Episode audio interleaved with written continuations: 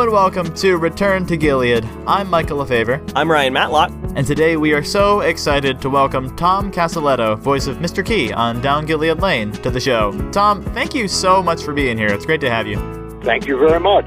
Well, I'm looking forward to asking some questions about your experience with acting throughout the years, but why don't we start off with what was your first experience acting and how did you get into it? Well, I was dragooned into it. I was taking a speech class at Aquinas College in Grand Rapids, Michigan, and uh, the teacher needed an actor because a member of the cast uh, got sick. So he simply plunked the script in front of me and said, You're it. Uh, you are a young lover, and the name of the play is Midsummer Night's Dream. And I protested and so on, uh, hadn't been in any plays. And uh, he just said, Well, you do want to pass this course, don't you? So uh, I was there present for the 7 p.m. rehearsal. It was three weeks to learn a role.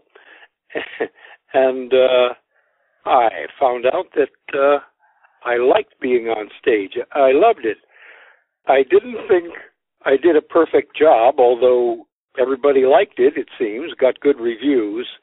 And I decided that I wanted to keep doing that until I got it right. And so I continued for another 50 years uh, or so, doing lots of theater, 66 plays by my recent count, uh, some film work, some educational film, recorded books, many radio and television commercials, and uh, I, I guess I've had a good long run. Wow, that's great. Are there any roles that stand out to you uh, above all the ones that you've done? I've had a lot of really good roles. Uh, I played uh, Papa Frank uh, in The Diary of Anne Frank. I played Scrooge in uh, Christmas Carol, and I, I think these are the, the the two that I liked a great deal. Oh, I I played Pickering in My Fair Lady, and that was so well received that uh, we kept extending the run. I think I did uh, something like 23 performances, and this is uh, civic theater, you know, unpaid. Uh, but uh, that was, um, I think, the longest extension of uh, uh, of a, a role that I've had. So, but I've had many, many roles, and I always sought to be the character player rather than the lead. But uh, I've done. Uh, it turns out that I've been given more leads. That's fantastic. Thank you so much for sharing that. So, what was it about acting specifically that drew you to it and not some other field uh, that you could have pursued in college? Why was acting what you eventually chose to do? Oh, that's a hard question. I, I think that it really traces back to the kind of family I grew up in. People told stories. My heroes were people like my uncles who uh, would sit around at the at the dinner table uh, on a Sunday, uh, and my father would exchange stories. My father was a mailman in, in Chicago, and he imitated various customers with foreign accents and uh, attitudes and uh, personalities uh, that he encountered on his route. This is, of course, before television was a major part of our lives. I didn't get television until I was a a senior in high school. So sitting around a table or sitting in the living room, telling stories, making up jokes, telling riddles, uh, all of this stuff was regular in my the family that I lived in as, as I grew up, and I think I just wanted to uh, needed to go along with that kind of thing, and it seemed to me to be a, a very natural thing. Uh, the high school I went to, I went to a Jesuit high school and was required to take speech courses every semester. And so I had much, much experience in getting up before a group and uh, giving a talk of some kind. And so it didn't terrify me to get up on stage and do something. well, perfect. Stage fright is just something that so many people struggle oh, yes, with. The, they become insane.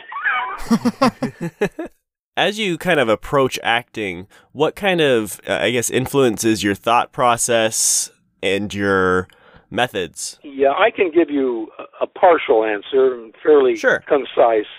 I would say the first thing you do is understand what kind of person you are supposed to be portraying and what kind of attitude or relationship your character has to everybody else that you encounter on stage. Is it adversarial? Is it romantic? Whatever it is. But have that transfer into the subtext. Uh, by subtext, I think you must know that it's what is meant beneath the words. when I did, uh, when I played Scrooge, for example, a line that was repeated quite a few times was "Good afternoon," and I said "Good afternoon" to several different people. Now, some of, in some cases, "Good afternoon" really meant "Go away, you bother me," and in other cases, "Good afternoon" meant something like welcome. I want to see you. I want to see you a lot. And so simple words are not always what they mean on the face of them. The, the literal text has to be understood in terms of the attitude, the meaning that the speaker has, which isn't expressed in the words. So when I am preparing, I look to be concerned to communicate the subtext while saying a line. Well, that's really awesome. Uh, I'm curious. Do you remember anything about like? Do you remember during your time on Down Gilead Lane, like the process going into that voice? Because like I when I talk to you here, I definitely hear the the timbre in your voice. It sounds similar to the character of Mr. Key that was played on that show, but it's it's different. So I'm just curious. Do you know sort of what goes into uh, forming a voice like that? For stage acting, I used to do uh, push ups backstage uh, before going on uh, to uh, expand my chest and the and the amount of air that I take in. I mean, that's really cool. That's just a personal thing that I did because I think that's the failure of many actors who don't get it out to the audience.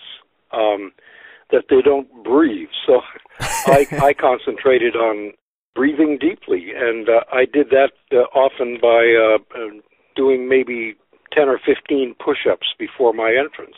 Now, that's not something anybody or everybody has to do, but that's something that I did.